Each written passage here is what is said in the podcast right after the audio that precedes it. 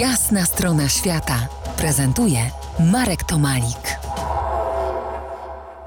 Po jasnej stronie świata Artur Owczarski, autor książki Teksas to stan umysłu. Kilkanaście minut y, wstecz rozmawialiśmy o światowej stolicy kowboi, o teksańskiej banderze. Zostańmy tam jeszcze parę chwil, bo jest tam silny wątek polski. Wątek polski polega na tym, że miejscowość została założona przez Polaków. Dzisiaj Bandera jest miastem siostrzanym ze strzelcami opolskimi, więc więzi z Polską są jak najbardziej żywe. Bardzo wiele osób nosi polskie nazwiska i dlatego jest to, jest to miejsce, że tak powiem, sercem połączone z Polską. W swojej książce kreślisz śmiałe porównanie między Teksańczykami a Polakami. Piszesz, yy, kim był taki Wołodyjowski. Mieszkał na stepie niczym kowboj na prerii.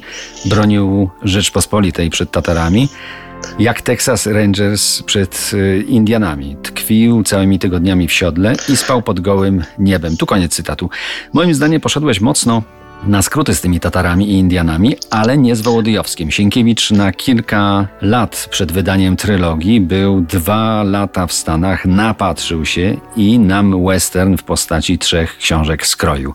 Niewykluczone, że, że tam w Stanach ją pisał. Jak uważasz? Tak, tak. E, powiem ci tak. E, to jest e, oczywiście z przymrużeniem oka, natomiast mit kowboja w ogóle w kulturze amerykańskiej to jest mit twardziela śpiącego na gołej ziemi, rodzącego sobie z przeciwnościami, stawiającego czoła Indianom. Mi jako Polakowi uwielbiającego książki e, Sienkiewicza momentalnie skojarzyło się to z Wołodyjowskim. A wiem, że porównywanie e, państwowości tatarskiej i e, plemion indiańskich ma się nijak do siebie, ale coś w tym micie twardziela ze stepów, czy, czy właśnie z prerii jest wspólnego. Wolność to bardzo utopijna spekulacja, ale tam w Banderze za pomocą Twojej książki najpełniej znalazłem ją u kurczaków. Opowiedz o nich.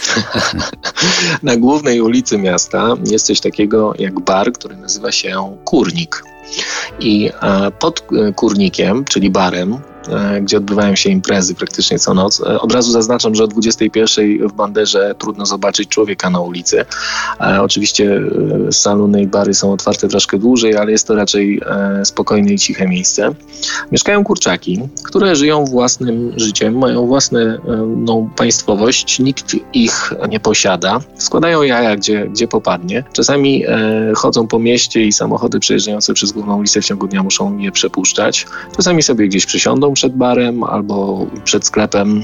E, fajnie tak, jeżeli mieszkańcy zdecydowali, że ileś tam naście czy dziesiąt kurek może sobie chodzić po mieście i nikt ich nie niepokoi. Oczywiście pewnie mają pewne spotkania z wężami albo z psami czy kotami, ale, ale jakoś sobie radzą.